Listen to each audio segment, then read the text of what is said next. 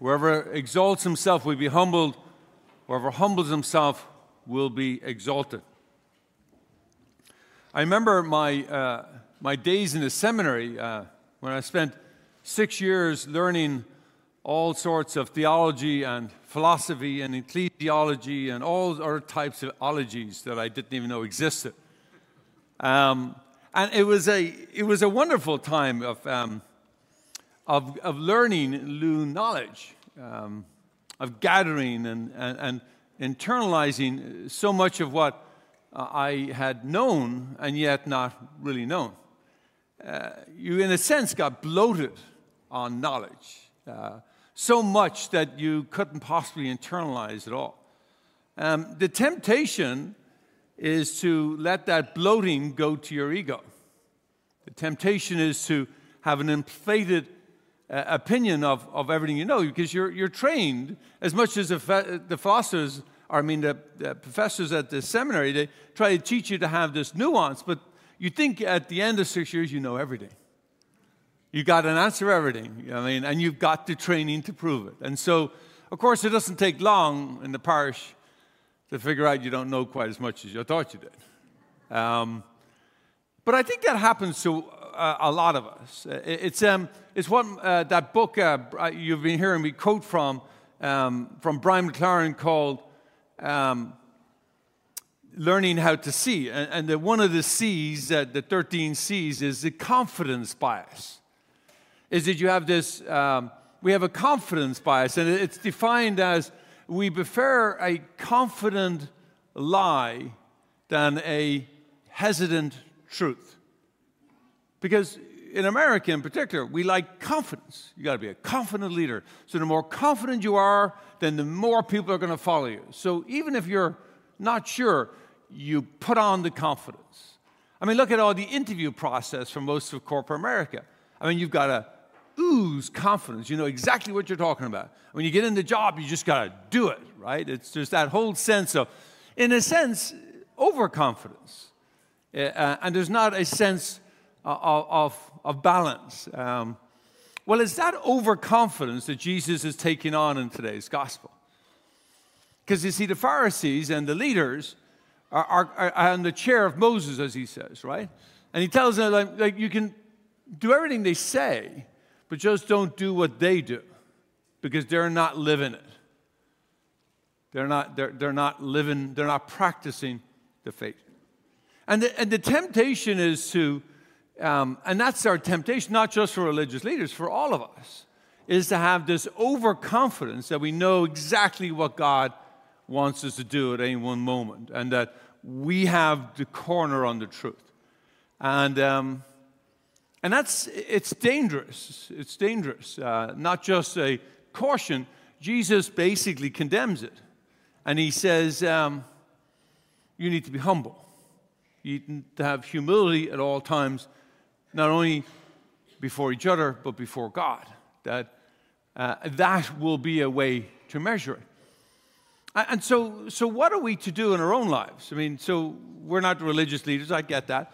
So, how are we meant to internalize this? Well, I think I was fortunate when I got my very first assignment as a priest that I had a pastor who, who knew the eagerness that would come out of the seminary and, and was balanced and, and, and invited me gently to, to, uh, to be nuanced, to, to wait and to understand. Uh, that pastor was Father Warwick, or predecessor to here. Um, and, and when I left there, I, I, you know, I found myself another mentor priest that, that I would enable me to, to keep measured, to keep a checkpoint, if you would, in my life. And, and everywhere I've gone, I've always had a leadership team that I've selected at a parish where uh, some members of the community at large and some members of the staff, the senior staff, and I, and I go to them every week or every other week with what's on my mind to, to checkpoint. Because here's the temptation is that when we go to prayer, and, and you, know how, you, you know how important I consider prayer, the temptation is that what we hear in prayer can often be a projection of our own voice onto Jesus. So what we hear back from Jesus is exactly what we are thinking because we've projected it onto Jesus and we hear it right back. So, how do we test the spirits? How do we figure that out? Well, one of them is, is, of course, being, first of all, a man and woman of prayer, a boy or girl of prayer, that we really do listen or attempt to listen to Jesus in our hearts. But then we also must test the spirits. We must, must um, ensure that, that what we're hearing in prayer is validated by other people who also are men and women of prayer. And, and that's where a mentor comes in, and that's where the community comes in. And, and we have to then trust each other to have this. Uh, let me give you an example. So, about six or seven months ago, I, I, I felt very confident because the temptation, by the way, sir, the temptation on this is that we think that we can have no confidence. You don't want to go from one extreme to the other. You go overconfident to having no confidence. Well, we're confident in Jesus Christ. We're confident in the truth that He gives us, but we still need to test it. So let me go back to the example. About six or seven months ago, I was very confident in prayer that what we needed to do was to put on a retreat, a parish wide retreat. Never been done anywhere. It's not like we pull out the sheet of, of where it's been done elsewhere. No one ever does a full on retreat in a parish. And so uh, when I initially brought it up, there was some hesitancy, and there were even some people who didn't think I should do it. But when I brought it to my mentor, and when I brought it to my leadership team, when I brought it to the pastoral team, they all embraced it and we worked hard to bring it about. And last weekend, we had 250 people who came to retreat and had a, an amazing time. So, so sometimes we can be confident, and we need to be confident in the right thing, but we still have to validate and make sure it is what we have. Now, speaking of confidence, um, two weeks ago, we sent out a, uh, the financial reports of the, uh, of the parish uh, to show how well we've done. We're confident. Now, I don't want us to be overconfident. I want us to be confident. So I invited one of our, uh, our finance committee members to come forward and give some words uh, about just to highlight, um, to ensure the confidence, the rightly placed confidence we have in what we're doing. So I ask uh, Tuesday uh, Kintara to come forward this time.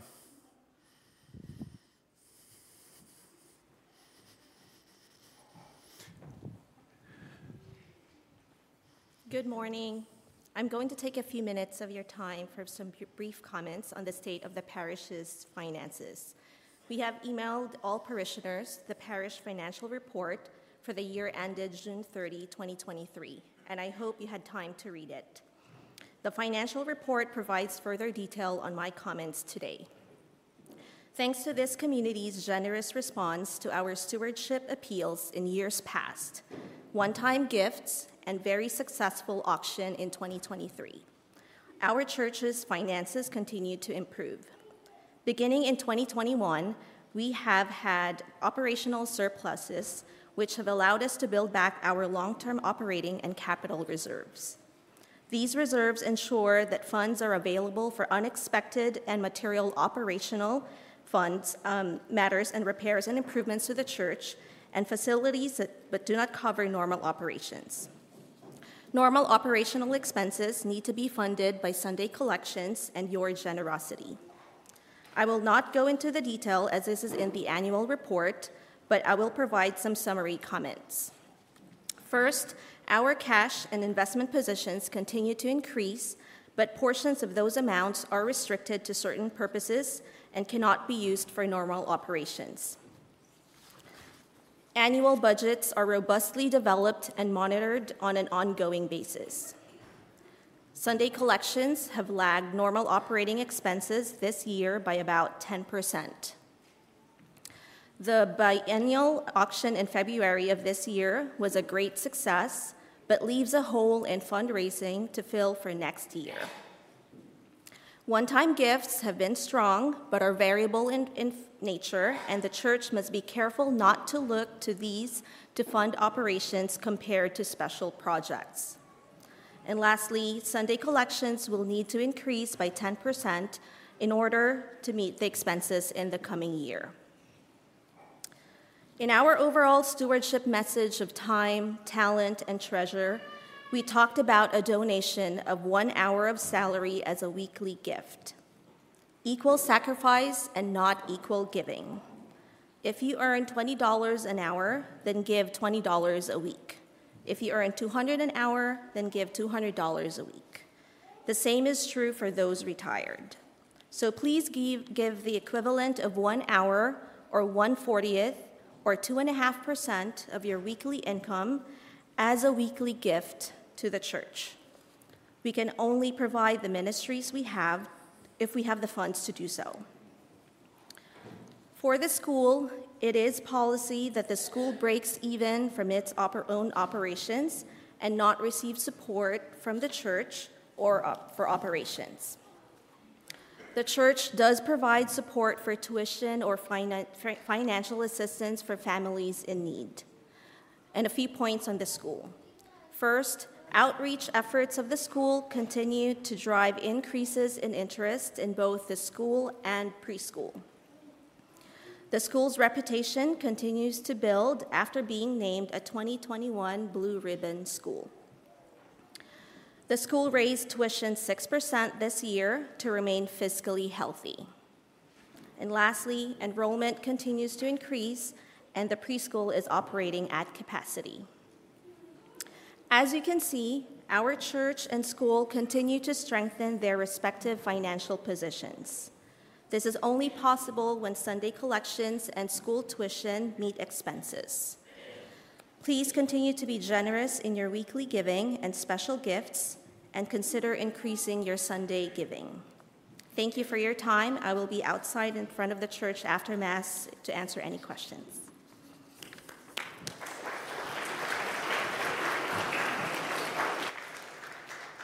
Thank you, Tuesday. So, we, we ought to share the confidence that we're doing well, but we don't want to be overconfident. We don't want to move to this bias of confidence. But what are we really confident in?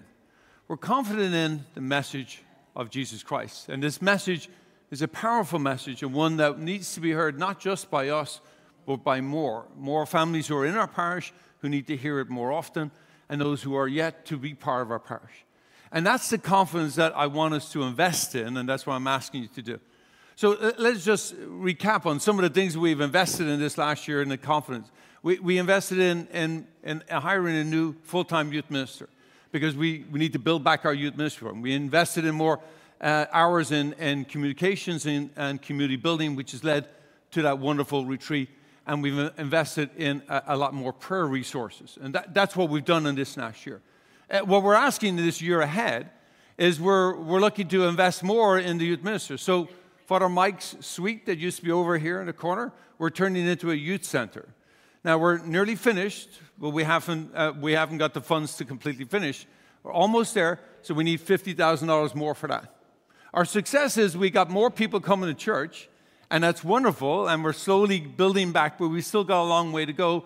A lot of people still are staying online, and we want to encourage them, all of you, to come and join us in person but we also need to invest in our audiovisual. Our, our AV system has been, um, is over 25 years old. It's great, but it, it, every now and then you'll hear it just kind of go out. So we need to invest on it. And the visual is the same, the, the screens are, are, are in need of investment. So that's going to cost $150,000. These are large ticket items that we need to invest in. So, so what, what are we uh, and, and, we spent more, and we did some of the chairs. Uh, uh, we reupholstered chairs again, overdue, and, and many other things to improve the uh, environment and our prayer resources to others. So, what, what am I asking of you? So, you're going to receive an email from me on Tuesday. And in that email, we will list out some of what we've just talked about here. And then we'll list out what you gave us, what we have recorded for you for the last year of giving. And then I'm going to ask for a dollar amount to ask you to give. Please be, don't be offended if I ask for too little. Right? But also don't be offended if I ask for too much. But give prayerfully what you can afford to give. Give, and maybe you can't increase your giving, but you can give a one time gift for some of these projects. Whatever it is that you feel comfortable with, I ask you to prayerfully consider giving that gift an increased gift. I am confident that we are doing what is right in the parish. We have grown our music ministry, we've grown our prayer ministry, we've grown many different ministries back. We still have a far way to go, yes, but we're definitely doing what we are on. I hope you share that confidence. We don't want to be overconfident, but we want to be confident in the message of Jesus Christ. That this is what the message the world needs to hear now more than ever. And we are that community that can bring that message. So I ask you, please be generous as you can be. Those who exalt themselves will be humbled, those that humble themselves will be exalted.